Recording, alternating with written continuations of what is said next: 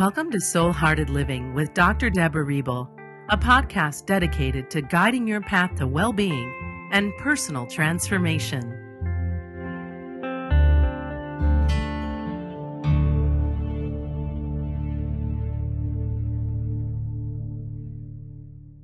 Disengaging from negative energy. Establishing healthy energetic boundaries with casual friends, associates, co-workers, and even strangers is important in disengaging from negative energy. In such relationships, it is common to feel something akin to osmosis, like the movement of molecules across the cell membrane. Some highly sensitive people struggle to keep their energy from bleeding into the energy fields of others or strive to prevent other people's energy from int- infiltrating their own. Most sensitives have felt themselves taking on the emotions of others as if they were their own or being sucked dry of energy in the presence of energy bullies. These energy bullies are often family members, close friends, or coworkers. If there are toxic people around you on a consistent basis, and you are allowing their negativity to affect you within, like a slow moving infection, this alone can bring on disease by weakening the immune system and our defenses. Even if the negative energy created by others in your life is at a very low level, your health and longevity can be affected by being closed off to the abundance of other positive energies, such as love, offered to others from so many other sources. Reacting to any person by getting upset or angry only entrenches us further in any unhealthy interaction. Only by pausing, opening our hearts, and becoming aware can we notice the vulnerabilities that have hooked us into such a toxic situation. Although we are solely accountable for our reactions, the more we set healthy energetic boundaries, the less vulnerable we will be to the negativity of others, and more proactive will be our responses. Being compassionate and detached toward others, however, does not require us to engage in any unhealthy physical or emotional experiences that they may be having. Empathy is compassion in action, for empathy empowers us by reaching our hand out to, to someone in a dark hole and supporting them while they find their way to get themselves out. However, sympathy is like jumping in the dark hole with them and commiserating how bad it is in the hole.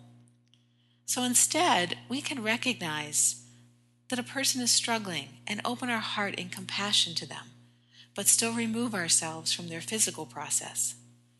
At, some, at such times, it is important to communicate that we love the person but refuse to play a part in their drama. So, for instance, when someone wants to vent about a particular issue, we can be a sounding board by listening with an open heart, but refraining from taking on any negativity or giving unsolicited advice or even trying to fix the situation.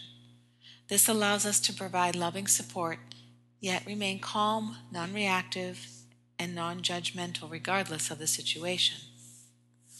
Here are five steps to protect your sensitive being and hold the space of love.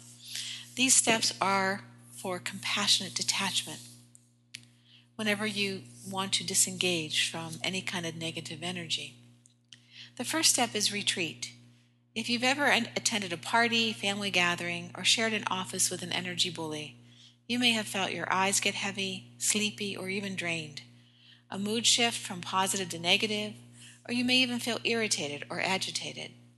It's important when you feel these symptoms coming on that you give yourself the permission to pause and remove yourself from the situation as soon as possible.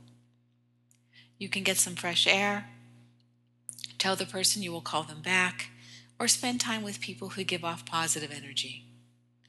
You can radiate love from a distance without losing yourself and then notice how this beneficially affects you in your physical and emotional well being. Next, reevaluate. Once you have retreated, think about when you encountered such negativity.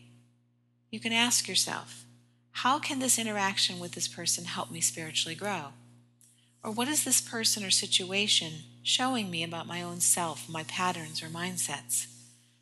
Every exchange in life, good, bad, or neutral, is an opportunity to become free of your fear based patterns, self sabotaging behaviors, and open your heart in love.